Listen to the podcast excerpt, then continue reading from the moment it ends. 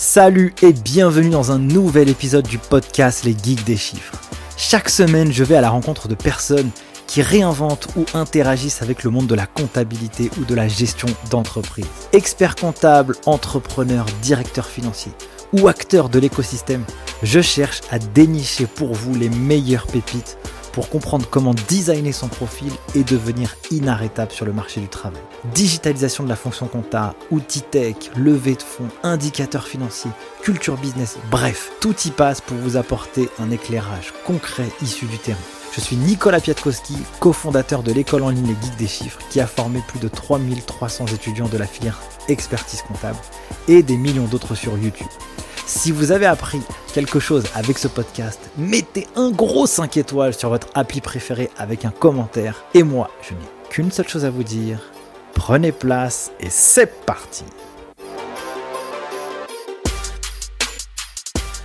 Salut à tous et bienvenue dans ce nouvel épisode du podcast Les Geeks des Chiffres. Je suis très content de vous accueillir aujourd'hui pour un épisode un peu particulier, car c'est la première fois que j'en fais un comme ça, avec une enseignante de DCG et DSCG. D'habitude, c'est des experts comptables, des entrepreneurs, des tafs qui viennent par ici. Là, j'ai voulu avoir une vision un peu différente avec cet épisode en invitant une prof qui s'appelle Céline Mansencal. Comment vas-tu, Céline ? Je vais bien, merci Nicolas. Et toi, en forme ? Bah, écoute, j'ai complètement la pêche. Là, je suis chaud. C'est un peu ma thérapie de la semaine, le podcast. Tu vois, là, je me fais plaisir et donc j'aime bien. Donc, je suis content. Super, moi aussi.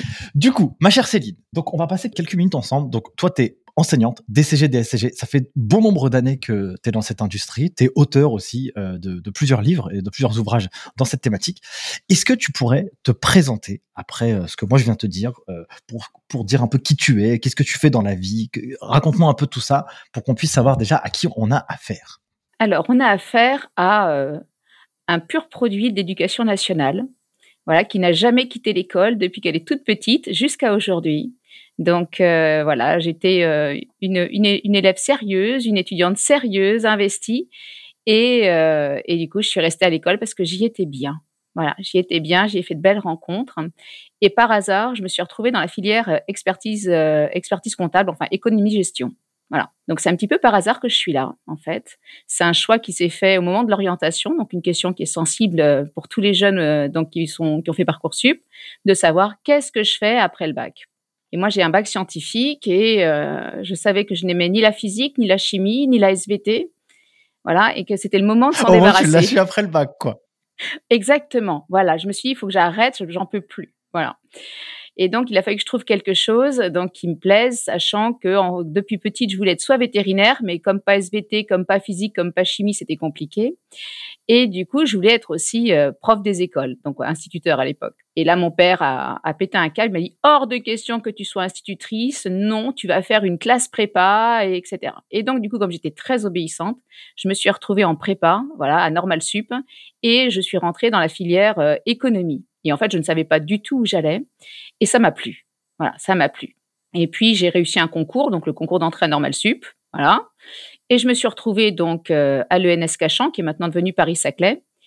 Et là, je me suis retrouvée en amphi avec un prof qui parlait de choses, il y avait des très hauts tableaux verticaux, horizontaux. Et du coup, je me demandais bien ce que c'était. Il y avait des trucs à gauche, des trucs à droite. Et ça, c'était débit-crédit. C'était un cours de compta avec Monsieur Langlois. Et là, ça a été waouh, je ne comprenais rien. C'était un autre monde, je n'avais jamais fait de compta, c'était l'enfer. Voilà comment je suis rentrée en compta. Et du coup, bah, qu'est-ce qui t'a donné envie de poursuivre ? Donc là, t'es arrivé dans ce premier cours, là, il t'a balancé une somme de choses où tu t'es dit, ouais, ça, je pense qu'il y a plein d'étudiants qui ont vécu cette expérience. Qu'est-ce qui m'arrive ? Ça a été quoi un peu ton cheminement après pour poursuivre ? Alors, mon cheminement, ça a été évitement de la compta. Voilà, stratégie d'évitement, il faut que je compense la compta par d'autres choses parce que je dois passer par la compta, mais j'y comprends rien. Débit crédit, ça n'avait aucun sens, le pan comptable n'avait aucun sens pour moi. Et par contre, ensuite, on est passé sur les études, enfin, la poursuite, ça a été donc des enseignements de management, toujours d'économie, et puis contrôle de gestion, finance. Et là, ça m'a fait penser à un petit post qui a eu lieu récemment des Geeks du Chiffre sur justement les enfants de la compta. Voilà. Et moi, j'ai préféré les enfants de la compta que la compta. Et puis voilà, donc ça s'est plutôt bien passé. Et puis, ben, j'ai continué et donc je me suis retrouvée ensuite. Bon, j'ai réussi mon concours, donc j'ai su agrégée. Voilà, mais comme beaucoup de profs ou comme je pense la majeure partie des profs de DCG.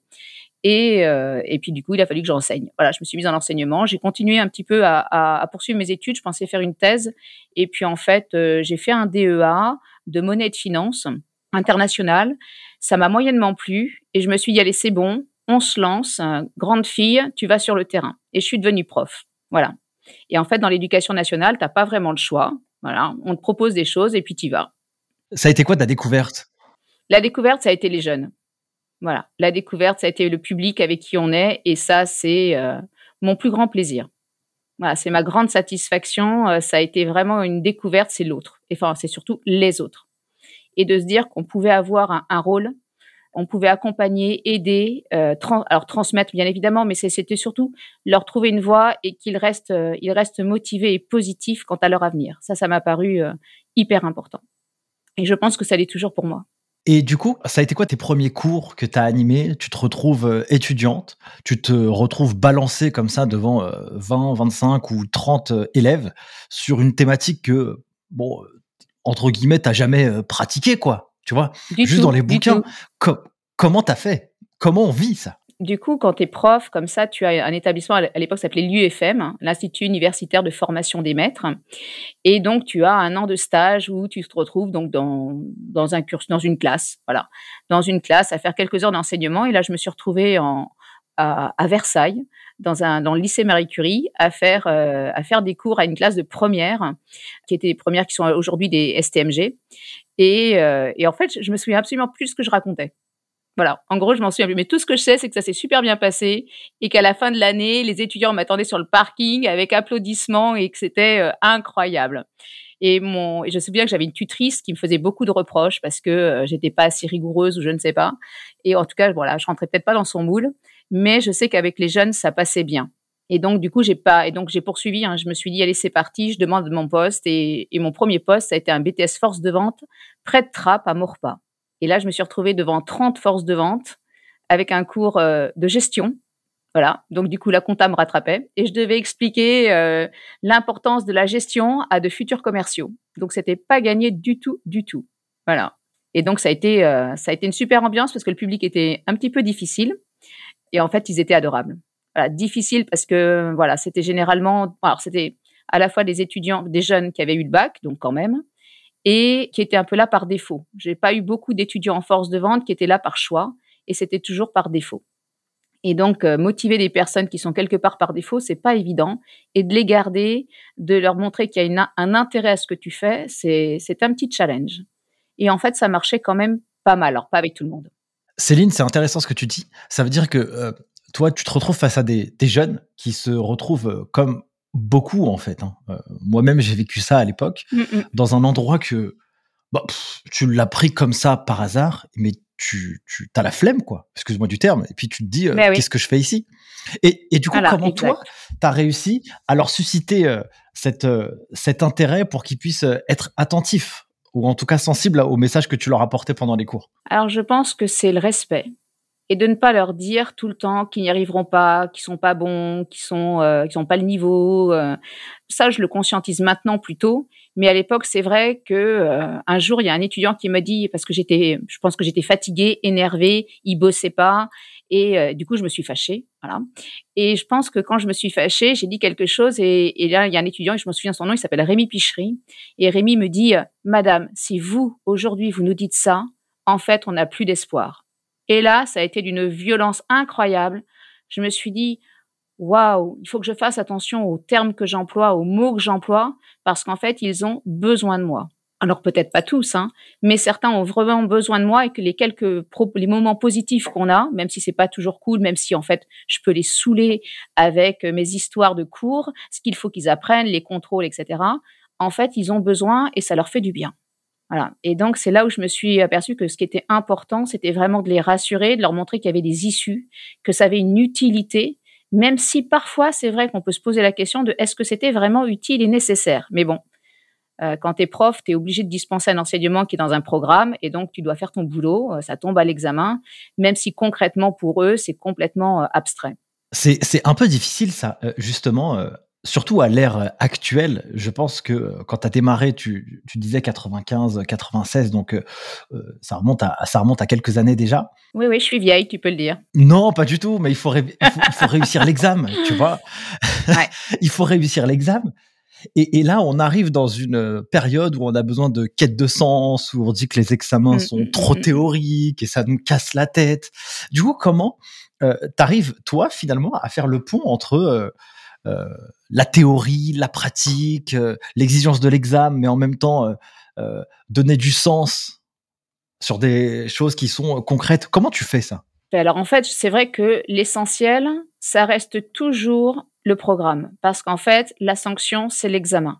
Et s'ils sont sanctionnés à l'examen et qu'ils ont une mauvaise note, voire une note éliminatoire, ça va les bloquer. Donc déjà, j'essaie de leur faire comprendre ça, indépendamment du fait qu'ils vont aimer ou ne pas aimer. Quel que soit le lieu, il faut impérativement se dire que même si je ne l'aime pas, je dois me fixer un objectif minimal qui soit « je ne suis pas éliminé », et ensuite concentrer ses efforts sur les lieux qui vont que je préfère, et qui vont compenser celles dans lesquelles en fait je suis moins à l'aise ou qui me déplaisent. Ensuite, sur la question du sens, ça je le vis assez souvent en management parce que j'ai des étudiants qui préfèrent la compta, qui préfèrent les chiffres, qui adorent ça, et quand ils se retrouvent en cours de management ou quand ils se sont retrouvés en cours d'éco, ils se sont dit mais pourquoi on fait ça ? À quoi ça sert ? Mais voilà, et pour eux ça leur paraît, mais ils se disent mais vraiment c'est n'importe quoi, mais ça nous saoule, il y a des théories, mais pourquoi on les apprend, etc. Donc ils ont l'impression vraiment qu'on est là pour meubler. Et en fait, je leur explique que... alors, au début, je dis rien. Je dis juste ça dépend. Vous avez des points à rattraper. Du coup, voilà, on va se la jouer déjà compensation, parce que beaucoup d'étudiants ont quand même besoin des yeux pour compenser, certaines yeux. Et c'est une des yeux qui, je pense, permet de compenser assez facile. Enfin, en tout cas, qui joue son rôle de compensation par rapport à d'autres yeux, tu vois, comme compta approfondi, par exemple, ou comme peut-être droit, où c'est là tu peux pas vraiment t'assurer d'avoir une très bonne note à chaque fois, voilà. Et donc et après je leur explique ensuite quand on avance dans l'année, je fais pas toujours au début, je me dis il faut laisser le temps, notre relation se développe, etc.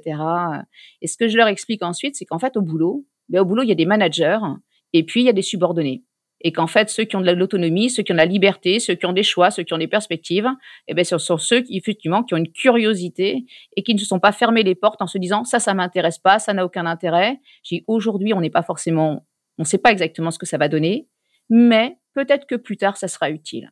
Et l'autre chose que je leur dis aussi, si vous voulez si un jour vous voulez des responsabilités ou peut-être que vous avez des projets de création, je souhaite que pour vos salariés, vous soyez un bon manager. Et donc, j'essaie toujours de les envoyer quelque part ailleurs, de les faire se projeter en disant qu'il est important d'être bien accompagné, d'être bien encadré, d'être motivé, d'être écouté et respecté. Et donc, du coup, que cette UE, notamment de management, elle est importante pour ça. Comme je suis un fan de pédagogie et que j'adore ça, j'adore cette approche très visionnaire où tu transportes les gens vers ce qu'ils peuvent avoir demain. Et donc, tu rentres dans l'imaginaire du cerveau. Et puis, il peut se dire « OK ». Grâce à ce que je fais tout de suite, voilà ce qui peut m'arriver aussi demain et comment tu peux le transposer. Donc, toi, on est bien d'accord. Toi, tu es prof de management, éco et d'autres matières, je crois. Alors, éco, je le fais plus et je fais droit des sociétés. Ça, c'est en DCG. Et je fais aussi de la communication professionnelle. Donc, sur le fameux l'épreuve de communication professionnelle avec le rapport de stage. Et puis, en DSCG, j'interviens sur la une, donc juridique, gestion juridique, fiscale et sociale. Sur, bien sûr, l'UE3, management contrôle de gestion, et puis sur l'UE7, donc le fameux mémoire professionnel. Voilà. Alors, sachant que l'essentiel, c'est quand même management, droit des sociétés. Ok, Céline. L'objectif aussi de cet épisode et de cet échange, c'est que les professionnels ils puissent aussi un peu comprendre quel est l'état d'esprit des jeunes actuels, comment ils pensent, comment ils réfléchissent. Est-ce que toi, depuis 1995 que tu as commencé à aujourd'hui 2003 où on enregistre cet épisode, mars, le premier précisément. Quelle est la différence que tu as vue chez les jeunes depuis le début que tu as commencé ? Leur mentalité, leur désir, leur rigueur. Est-ce que tu peux me faire un espèce de petit rétro-planning de ce que tu as vu, de ton expérience perso ? Je suis pas sûre, tu vois, qu'en termes d'envie, etc., je pense que ça n'a pas changé. Je pense que tous les jeunes, depuis toujours, ont eu des envies, des souhaits de se concrétiser, d'évoluer, enfin de réussir quelque chose qui les rende fiers. Parce que je pense que chacun a besoin d'estime, a besoin de confiance, a besoin de se réaliser à sa mesure, à sa hauteur. Voilà, mais tout le monde en a besoin. Et ça, je pense que c'est pas une question de génération actuelle. C'est une question humaine, et, enfin, je pense commune à tout à chacun. Par contre, je pense qu'effectivement, ils l'expriment peut-être davantage. C'est-à-dire que peut-être, auparavant, ils étaient davantage soumis, ou en tout cas, peut-être qu'ils prenaient moins la parole, je sais pas. Et maintenant, certains le disent carrément. Là, tu vois, j'avais vendredi, je travaillais avec une étudiante, et on travaillait justement sur le problème de l'engagement dans l'organisation. Bon, donc au-delà du thème, ensuite on discutait un peu de ma point de vue personnel, et elle me dit, de toute façon, moi c'est clair, hein, à l'entretien de recrutement, on ne me propose pas 2 jours, c'est 2 jours de télétravail ou rien. Et là, je me suis dit, waouh, moi, jamais j'aurais été capable de dire ça. Rien du tout. On m'aurait dit, tu vas bosser, j'aurais été bossée. Et je me suis dit, waouh, elle est petite bonne femme en face de moi, toute jeune, et elle n'a pas de doute, c'est une certitude. Et je me dis, en entretien, c'est clair, l'employeur, il sait qu'il n'a pas le choix, que ça ne se négociera pas.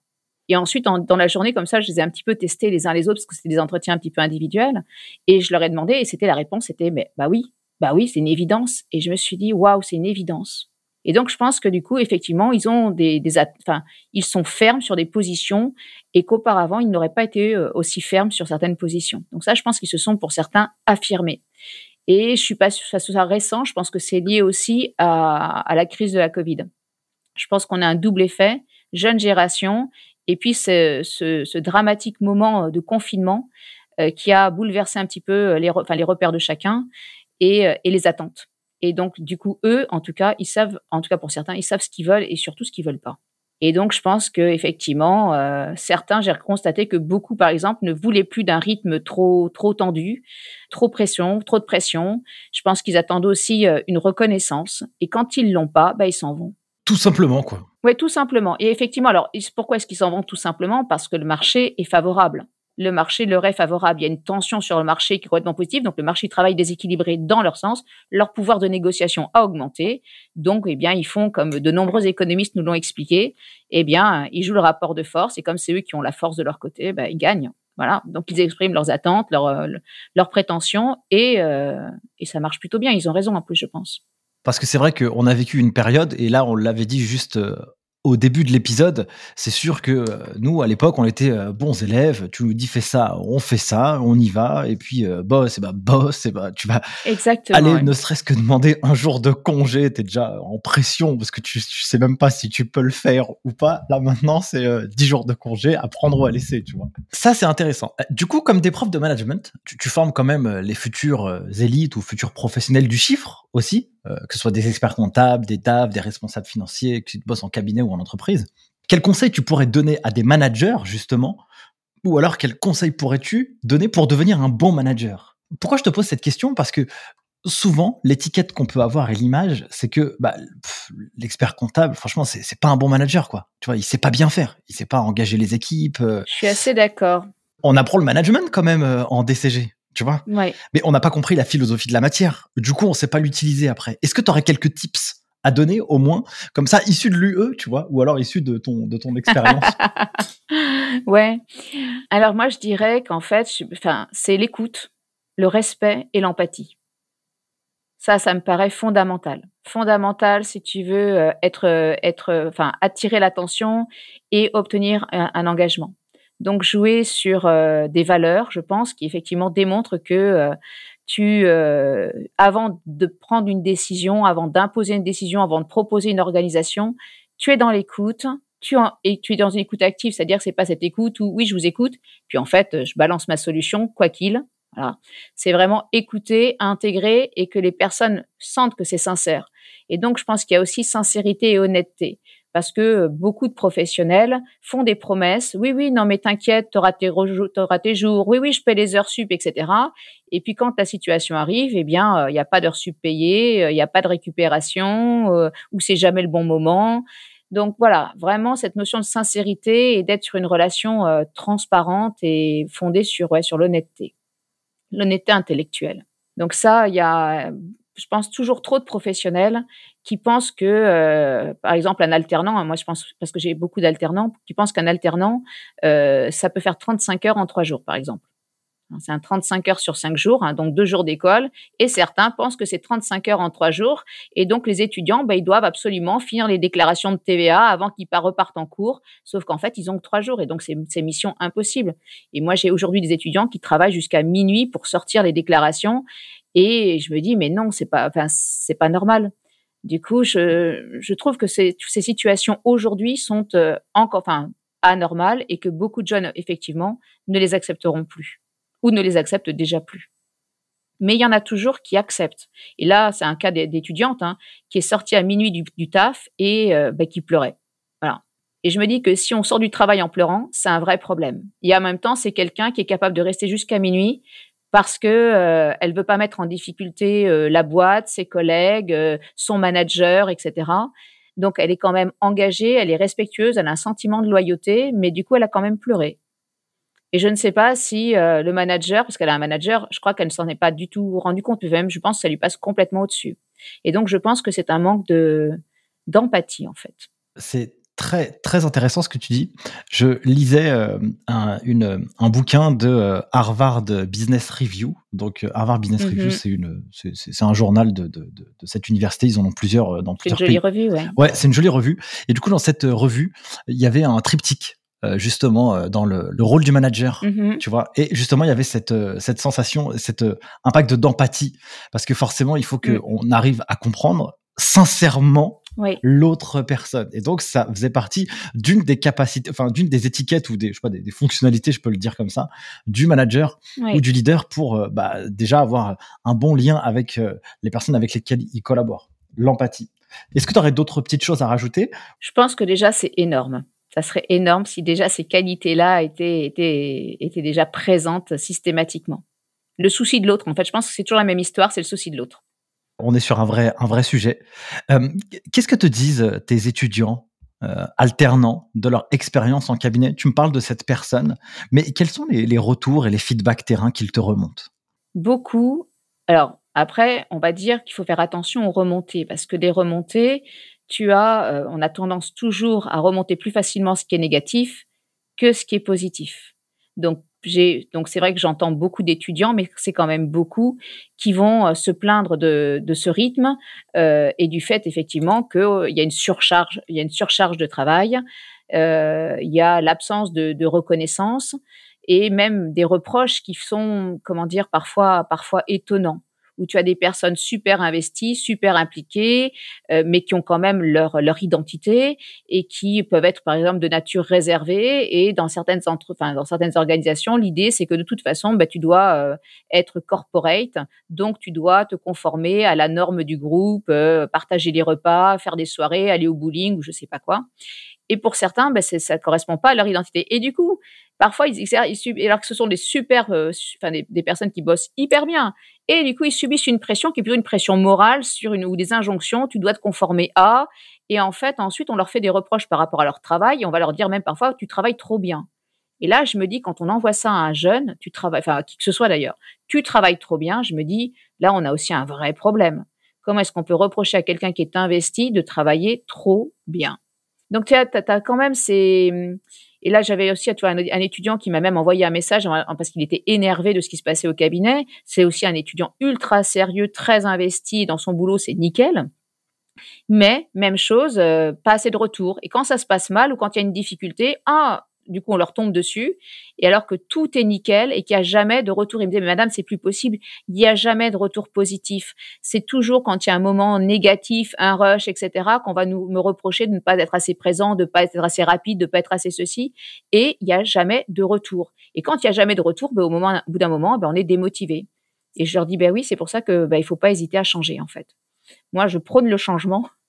Dès lors que l'employeur ne comprend pas, ne le fait pas, c'est pas la bonne organisation dans laquelle il faut rester. Et puis, il faut le faire dès le départ. Merci Céline de partager tout ça parce que nous, chez les Geeks des Chiffres, on a maintenant accompagné presque 6000 personnes, même plus maintenant sur la plateforme en ligne, les Geeks des Chiffres. Et des retours comme ça, on en a tous les jours. Mais c'est aussi intéressant que d'autres personnes que nous le disent à notre place. Toi, tu as ces feedbacks du terrain avec des jeunes que tu côtoies toutes les semaines, qui te font ces retours. Et en fait, ce que tu es en train de dire, c'est des choses que les cabinets, ou en tout cas de certains employeurs, ils peuvent travailler dessus, améliorer pour veiller ça. À faire une... Oui, ils peuvent travailler dessus. Exactement. Oui. Et moi, ce que je leur dis, il faut vraiment choisir une organisation dont on est sûr qu'elle sera loyale à ce niveau-là.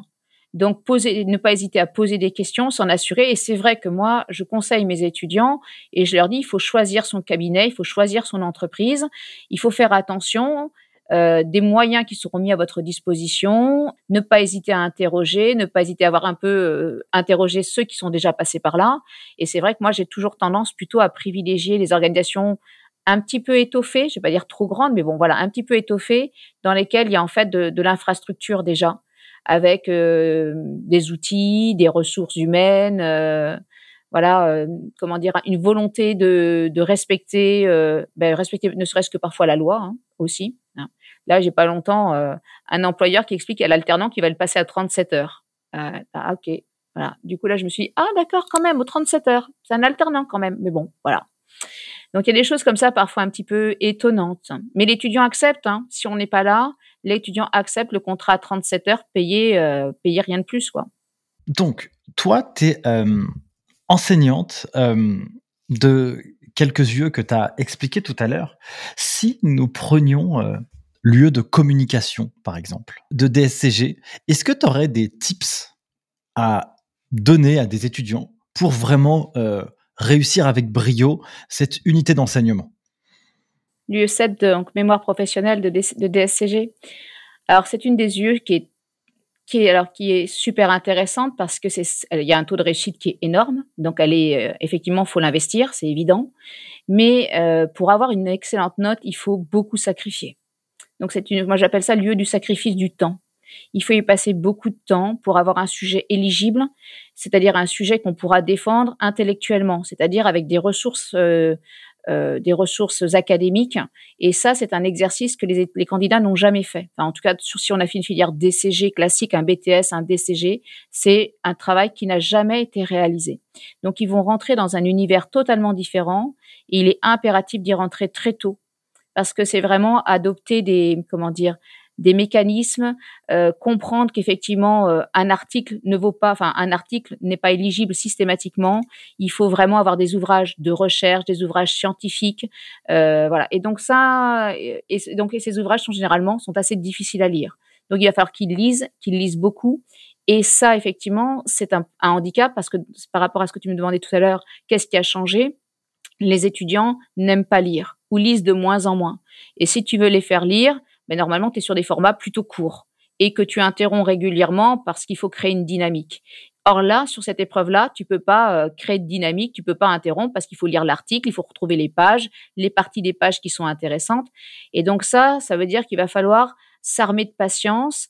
Et parfois, en plus, ce que je trouve difficile de cette épreuve, c'est que tu ne trouves pas toujours ou tout de suite ce dont tu as besoin.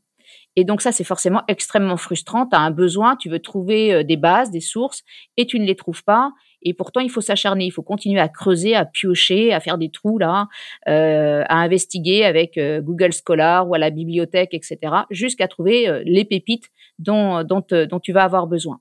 Donc ça, c'est un premier gros travail. Et donc, il faut vraiment commencer très tôt. Un autre tip, ça serait, alors ça, j'ai prêché pour ma paroisse, ça serait toujours, en termes de facilité, toujours combiner un thème. Enfin, en tout cas, toujours y mettre du management. Parce qu'en management, il y a toujours de la littérature. Ça fait partie des champs disciplinaires sur lesquels il y a beaucoup d'ouvrages de recherche, d'articles. Et donc, forcément, ça t'ouvre des bases documentaires qui facilitent ton travail de recherche. Alors, j'essaie de faire aux étudiants toujours de combiner, quel que soit leur sujet, d'avoir à un moment donné une connexion avec le management. Ça donne, je trouve, comme une espèce de marge de manœuvre, une marge de liberté, de confort, je pense, qui est appréciable. Après, qu'est-ce que je pourrais dire comme autre tips? Mais sur ce, je pense que c'est vrai, dans tout le DSCG, il faut savoir gérer son temps. Le DSCG, c'est une épreuve du temps. Et donc là, c'est la même chose. Ils sont souvent en alternance. Ils doivent faire un mémoire, c'est à peu près 200 heures de travail. Trouver 200 heures alors qu'on est en alternance, alors qu'on a d'autres épreuves écrites, souvent comme la finance et le management contrôle de gestion, c'est pas facile. Donc, il faut qu'ils gèrent leur temps et il faut qu'ils pensent que, comme souvent ils font, tu sais, une méthode hypothético-déductive, ils vont faire des entretiens souvent, donc il leur faut des personnes qui acceptent de répondre à leur guide d'entretien. Il faut qu'ils pensent que ces personnes vont partir en vacances. Et donc, moi, je les invite toujours à prendre les devants et à se dire, fin juin, je dois avoir fini tous mes entretiens parce qu'après, juillet, août, voilà, c'est mort, les gens sont partis en vacances, ils ont l'esprit au bord de la plage, etc., à boire des coups, et donc, ils seront pas disponibles. Et donc, je pense qu'il faut anticiper. Voilà. Mais ça, après, je prêche, en fait, c'est des paroles de vieille, hein. Les étudiants vont s'y prendre forcément autrement, hein. Pour une grande partie, ils vont faire ça à l'arrache, un petit peu au dernier moment, etc. Et ça va être compliqué. Mais vraiment, si ça pouvait passer, ça serait top. Pour l'oral, il faut, je pense, être hyper sexy. Hyper sexy, c'est-à-dire qu'il va falloir donner envie aux personnes qui sont là. Et ces personnes qui sont là, bon, bah, elles font leur boulot. Voilà, elles font leur boulot. Voilà, plus ou moins, quoi. En fait, ça dépend. Donc, parfois, pour eux, c'est difficile parce qu'effectivement, le jury n'est pas forcément toujours hyper à l'écoute. Toujours, enfin, ils s'attendent forcément à ce que le jury soit open et on n'est pas forcément open, ou en tout cas, on ne donne pas cette impression-là. Donc, c'est un exercice de com auquel ils n'ont pas l'habitude parce qu'en fait, on a trois épreuves orales, une en DCG avec le rapport de stage, là, la communication professionnelle, et t'en as deux en DSCG, anglais et le mémoire. Et en fait, ils n'ont pas du tout l'habitude de communiquer, de se vendre, de vendre leurs projets. Donc, vraiment, il faut qu'ils travaillent la com. Il faut qu'ils travaillent leur posture, leur sourire, leur regard, leur gestuelle et bien sûr leur support. Voilà, il faut que le support, il soit vendeur. Il faut qu'il soit, ce que je dis, sexy, quoi. Donc, et en même temps, il faut qu'ils anticipent aussi que ce mémoire n'aura peut-être pas été lu, ou peut-être pas été lu complètement, ou pas lu dans le détail. Et donc, il faut qu'ils fassent une présentation qui soit je suis capable d'expliquer mon sujet en 15-20 minutes grâce à mon PowerPoint. Même la personne qui n'a pas lu, elle sait de quoi je parle, elle comprend de quoi je parle et ça va passer. Même si elle tombe sur deux personnes qui ont lu, ça sera parfait, ça sera nickel. Mais l'idée, c'est de se dire une personne qui a lu, qui n'a pas compris, qui n'a pas lu, de toute façon, mon PowerPoint, il doit être ultra clair, ultra explicite. Et parce que ça, je l'ai entendu aussi des retours des étudiants, c'est ah, mais pourquoi vous faites ce PowerPoint ? C'est comme votre mémoire, ça ne nous apporte rien. Et donc, toujours penser, à mon avis, à concrétiser au moment de l'oral un thème qui a été plutôt intellectualisé, et donc là, le concrétiser avec des clins d'œil sur la pratique, sur l'actualité, qui montrent qu'effectivement, ce sujet aujourd'hui, il a du sens parce qu'on va le retrouver dans telle entreprise, dans tel cabinet, dans telle actualité. Par exemple, tu vois, l'année dernière, j'avais un étudiant qui avait fait un truc sur les influenceurs, et il s'appelle William. Voilà, il va être trop content que je lui dise, j'ai pensé à lui. Hello William, et donc, on te salue. Et donc, William a fait un truc sur les influenceurs. Et donc, bien sûr, c'était un travail théorique qu'on a fait. Mais dans le PowerPoint, on a utilisé l'actualité récente sur les problématiques des influenceurs et notamment les questions juridiques qui se posaient autour d'eux. Il y avait eu quelques actions en justice de la part d'influenceurs ou à l'encontre d'influenceurs. Et donc, du coup, ça permettait de concrétiser et puis de rendre ça un petit peu journalistique, un petit peu plus accessible, la problématique de l'influenceur pour le cabinet d'expertise comptable. Même chose, j'avais une étudiante qui a fait ça sur le burn-out, elle s'appelle Cyriane, et Cyriane, sur son mémoire sur le burn-out, on a donc bien sûr, c'est un travail intellectuel avec beaucoup de sources, donc d'articles de recherche, d'études de la santé, de l'OMS, etc. Et puis, en fait, sur le moment, sur l'oral, on a aussi utilisé beaucoup de posts qu'on a trouvés sur LinkedIn sur ces personnes qui en ont souffert ou ces managers qui disaient « je ne m'en suis pas rendu compte, mais j'ai conduit mes collabs au burn-out ». Voilà. Et donc, du coup, ça a permis aussi de raccrocher quelque chose de concret, de réel, de personnaliser ou d'humaniser un sujet, voilà, qui est traité de manière très, très distante dans un travail de mémoire, puisque c'est un mémoire de recherche. Donc, on est censé avoir un œil de chercheur, donc un œil plutôt scientifique et qui n'est pas empreint de sentiments ou d'émotions, quoi. Alors que là, c'était le petit moment émotion au moment de l'oral, quoi. J'adore, je sais même pas quoi rajouter de plus. Céline, j'aimerais te poser une dernière question sur le DSCG. C'est un diplôme qui est difficile, qui de manière générale a des taux de réussite qui est assez faible.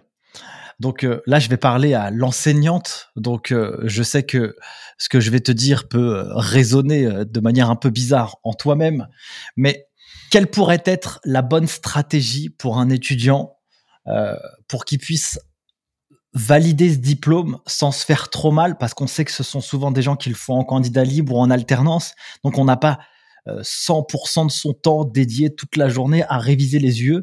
Quels seraient, à ton avis, les bons conseils à donner à des gens qui ne peuvent pas y mettre toute leur énergie parce qu'ils ont peut-être une vie de famille à côté, pour qu'ils puissent aller valider ce diplôme, même avec un petit 10 sur 20, quoi? Alors, la première chose, c'est de regarder, à mon avis, les IE, ce que j'appelle les IE rentables. Les IE rentables, c'est des IE à plus fort taux de réussite. C'est le mémoire, UE7, c'est l'épreuve d'anglais, UE6, et c'est l'épreuve de MSI, UE5. C'est les trois IE sur lesquels le taux de réussite est supérieur à 50%. Donc, c'est des IE qu'il faut investir pour sortir une note élevée. Donc, c'est-à-dire viser au moins un 13 sur chacune de ces trois IE. Et si c'est le cas, ça fait 9 points d'avance. Donc 9 points qui permettent de jouer un rôle d'amortisseur par rapport à des épreuves plus compliquées, ou en tout cas qui sont plus dont les taux de réussite sont faibles, hein, comme l'IE 1. Donc même si on est généralement en moyenne, même cette année, ça sera peut-être pas forcément le cas, mais si en moyenne on est autour d'une 30%, l'IE 4, il y a aussi un taux de réussite qui est très faible, hein, qu'on peut voir dans les rapports de jury. Donc, on est aux alentours d'une petite 20% aussi. Et donc, c'est vrai que sur ces deux IE-là, qui sont les IE phares, bien évidemment, il faut forcément pour elles y consacrer le temps suffisant. Avec l'idée, je pense, d'être raisonnable, c'est-à-dire que quand on a eu 8 sur ces IE-là, ben, il n'y a pas de honte, c'est pas dramatique. On aura pris des points d'avance grâce aux trois autres IE. Alors, bien sûr, hein, il est possible d'avoir de bien meilleures notes, mais on a beaucoup de candidats qui ont un 8 en compta, un 10 en droit et inversement. Et donc, du coup, moi, je trouve que quand c'est là, même si, bien sûr, dans l'absolu, on peut se dire qu'il faut des très bonnes notes, et moi, je suis toujours fière quand les étudiants ont de très bonnes notes, bien évidemment, mais voilà, 8, 10, 8, 12, etc., eh bien, le travail est fait. Voilà, on est en sécurité, normalement, ces épreuves-là. Voilà, ça, je pense que c'est important. Ensuite, il reste bien sûr ces épreuves. Il faut penser aux coefficients. Il faut toujours avoir en tête les coefficients. Donc, les trois UE coefficientées, c'est la 1, la 3 et la 4. Elles sont à coef 1, 5. Il faut donc choisir des UE. Elles sont donc elles sont à la fois très rémunératrices, c'est-à-dire que si on prend des points sur ces UE-là, il faut penser que c'est fois 1, 5. Et quand on en perd, elles sont très pénalisantes parce que c'est aussi fois 1, 5. Mais donc, généralement, par exemple, l'UE 3, on voit bien qu'elle est moins bien travaillée. On voit bien qu'il n'y a pas l'investissement certainement qui est fait sur la 1 ou sur la 4, qui est très anxiogène à mon avis, très stressante, alors qu'en fait, elle vaut autant. Elle vaut autant, elle rapporte autant puisqu'elle est le coef 1,5. Et en plus, cette épreuve de management contrôle gestion, eh bien, une grande partie prend appui sur le DCG et on fait beaucoup de choses en DCG par rapport à cette UE. Donc, en gros, j'ai envie de dire que là-dessus, il y a un gros bagage qu'ils ont déjà acquis et qu'ils peuvent réinvestir. Donc, je trouve que c'est une UE rentable parce qu'elle nécessite elle a un rapport, tu vois, investissement, enfin, coût-bénéfice qui est vraiment favorable puisqu'il y a toujours, normalement, beaucoup de choses qui ont été vues. Et que souvent, je trouve que dans cette épreuve, les questions sont claires. Par exemple, tu vois, cette année, il y avait à l'aide du modèle de Porter, faites ceci, à l'aide du modèle de Pestel, faites cela. Bah, du coup, on nous dit quoi faire. C'est simple, c'est écrit. Et on a vu ça en DCG, il le revoit en DSCG. Donc, je pense que c'est une UE qui devrait davantage investir parce qu'elle est, me paraît, plus accessible et qu'elle est très rémunératrice. Et voilà. Donc, après, tu as l'UE de finance. Voilà, donc l'UE de finance, bon même voilà, qui est quand même difficile pour les étudiants. Hein, donc le taux de réussite n'est pas génial. Donc là, je pense qu'il faut jouer la compensation, c'est-à-dire que les points acquis doivent permettre de compenser les difficultés qu'ils peuvent rencontrer sur la 1, la 4 et la 2. C'est un peu l'idée. Et par contre, sur la 1 et la 4, je pense qu'on peut pas s'en sortir sans travailler tout. Hein, c'est clair. Je pense que les sujets d'examen qui sont tombés ces dernières années montrent que effectivement. On peut aller chercher les candidats sur n'importe quel point du programme. C'est toujours dans le programme, mais ça peut être n'importe quoi. Et donc, enfin, n'importe quoi au sens, n'importe quelle partie. Hein. Et du coup, il faut tout voir. Alors, peut-être pas tout voir en profondeur, parce que c'est difficile de tout voir en profondeur, mais c'est d'avoir travaillé toutes les parties du programme, un minimum, entre guillemets, syndical, un minimum suffisant pour être capable d'apporter des réponses. Car à ces réponses qui seront apportées, il y aura forcément un minimum de points qui seront donnés. Et ça, c'est important de le faire, savoir que effectivement, il faut pouvoir répondre à toutes les questions pour avoir le nombre de points suffisant. Et je pense qu'ils n'ont pas le temps, surtout quand ils sont salariés, hein, ils n'ont pas le temps de bosser comme un étudiant en initiale sur l'UE1, la 4, en voyant tout. Et même quand ils sont étudiants en initiale, ils n'y arrivent pas, non, ils le disent, hein, c'est infaisable, il y a beaucoup trop de choses. c'est la donnée, hein, c'est une donnée, donc il faut faire avec. Donc, il faut travailler en intégrant cette contrainte et faire pas des choix de programme, hein, mais des choix de contenu, d'investissement à l'intérieur de la partie du programme qu'on est en train de bosser. Masterclass, Céline, merci beaucoup. J'ai vu que dans ma mémoire, là, j'ai un truc qui me vient dans ma tête, que tu présentais un peu la filière dans les lycées. Alors, en fait, j'enseigne en lycée. Alors, toi, c'est quoi un peu tes recommandations pour un peu travailler l'attractivité de la profession ? J'ai un jour entendu une directrice d'école qui me disait qu'elle avait pas réussi à remplir une classe de BTS-CG. Ça arrive, oui. Parce que les gens ne voulaient pas y aller. À ton avis, c'est quoi les recommandations, ou en tout cas les idées qu'on pourrait avancer ici dans cet épisode pour bosser sur cette attractivité de la profession ?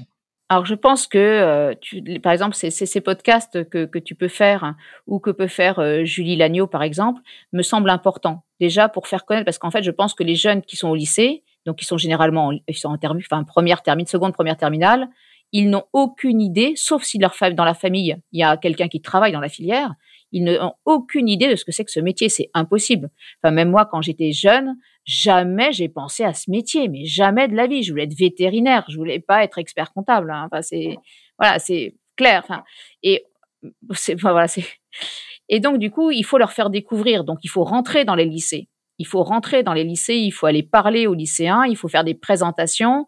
Donc, moi, par exemple, dans mon lycée, hein, ma collègue Yamina, elle travaille auprès de certains lycées de notre bassin pour faire venir les étudiants, pour présenter la filière, les faire venir dans notre lycée, les faire assister à des conférences, par exemple, où on a fait venir, par exemple, Mazars pour présenter les métiers, etc., et à quoi correspondait un métier de collaborateur, histoire qu'ils puissent concrétiser. Et tu touches un certain nombre, et puis ils sont venus aussi dans nos classes voir un petit peu les cours que l'on dispensait pour voir effectivement, pour qu'ils ne soient pas surpris quand ils arrivent en classe après l'année suivante. Et je pense que ça, c'est important, ce travail en fait de communication, mais je pense qu'il faut aller au contact. Et je trouve par exemple que la profession ne rentre pas assez dans les lycées. Auprès des, alors secondes, ils sont petits les secondes, hein, mais auprès des classes de première et de terminale. Et ça, je pense, parce que de parler au DCG, au DSCG, je trouve qu'à chaque fois, c'est prêcher pratiquement des convaincus. En fait, quand les gens sont en DCG et qu'ils restent en DCG, à partir du moment où ils sont en DCG 2, deuxième année, ils resteront. Normalement, ils partiront pas parce qu'en fait, ça leur a plu, ils y ont trouvé leur compte, il y a des matières qui leur plaisent. Donc, normalement, à quelques-uns près, mais de manière très marginale, ils vont rester.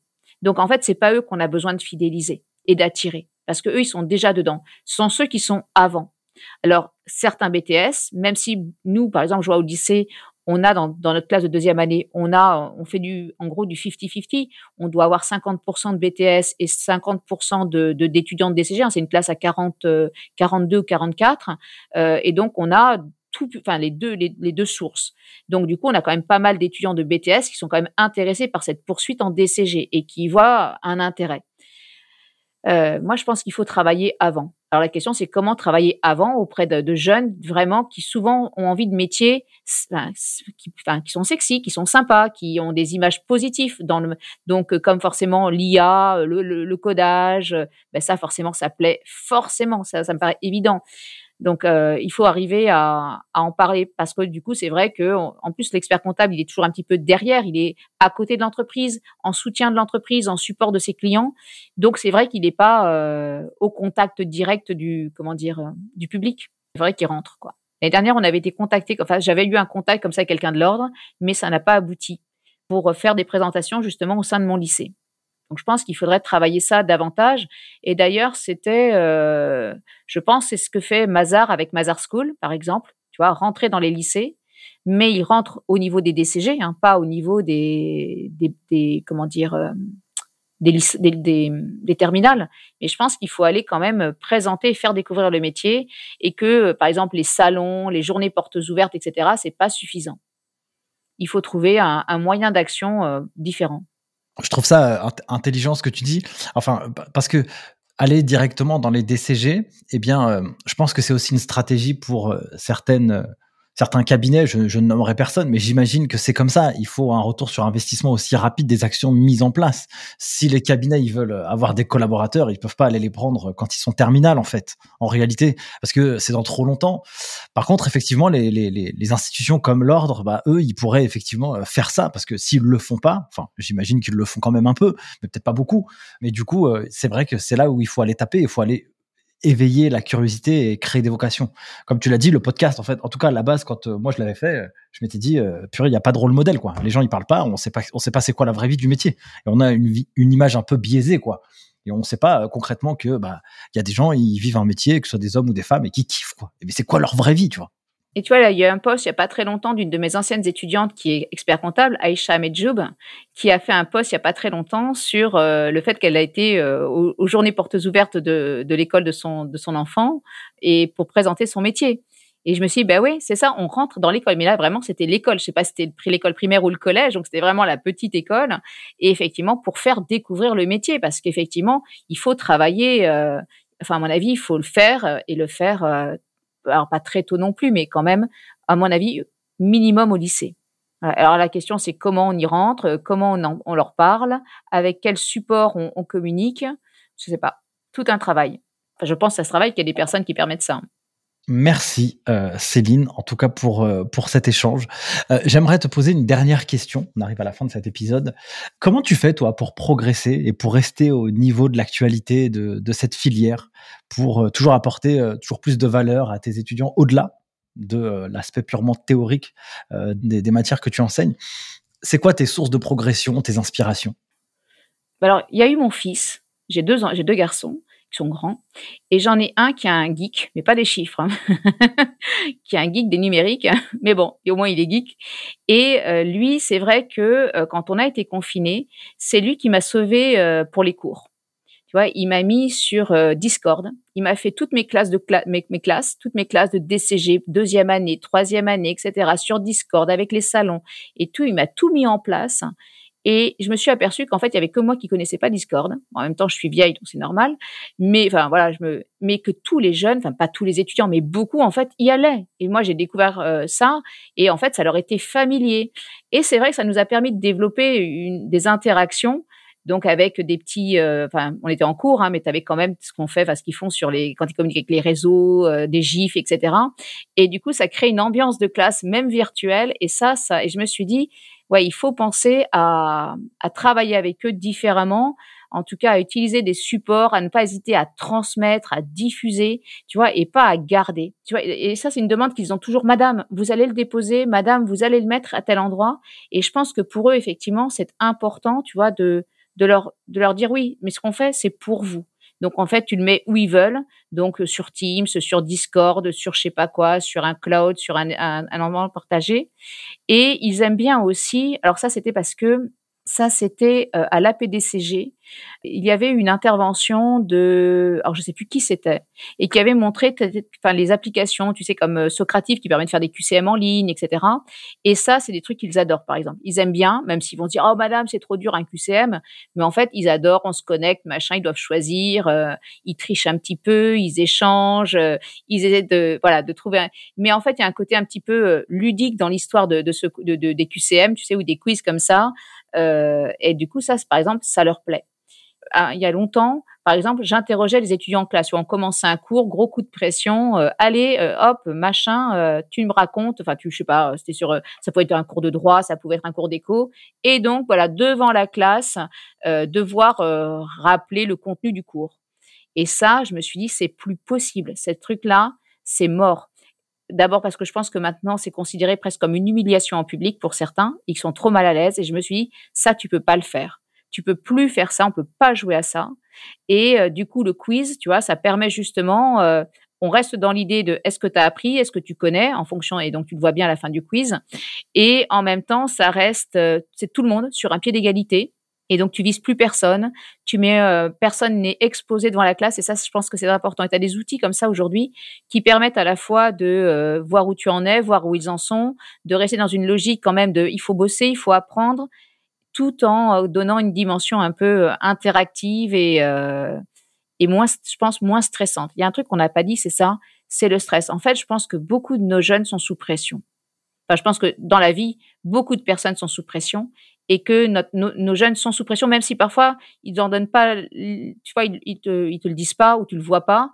Ils ont l'air cool comme ça, voire un petit peu nonchalants et puis voire même genre désintéressés, alors qu'en fait, c'est pas le cas. Alors, c'est difficile à percevoir, mais je pense qu'ils sont stressés pour différentes raisons, mais comme nous tous, en fait. Et il faut, je pense, en tenir compte.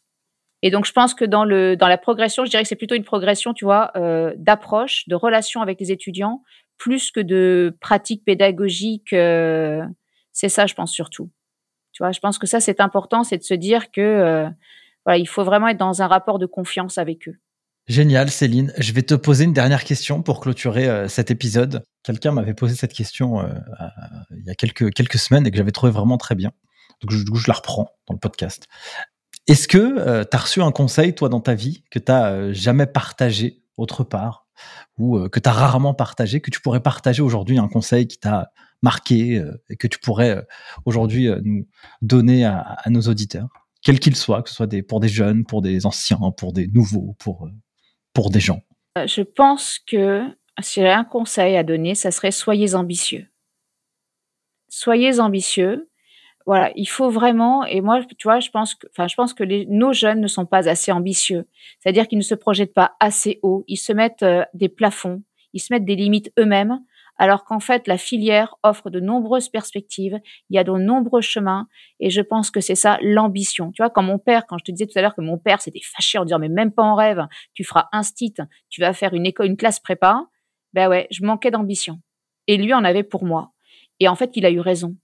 Parce que grâce à ça, effectivement, j'ai fait Normale Sup, machin, je fais le boulot que je fais et que j'adore, et en même temps, ça m'a permis d'être indépendante, d'être autonome, de rencontrer des personnes.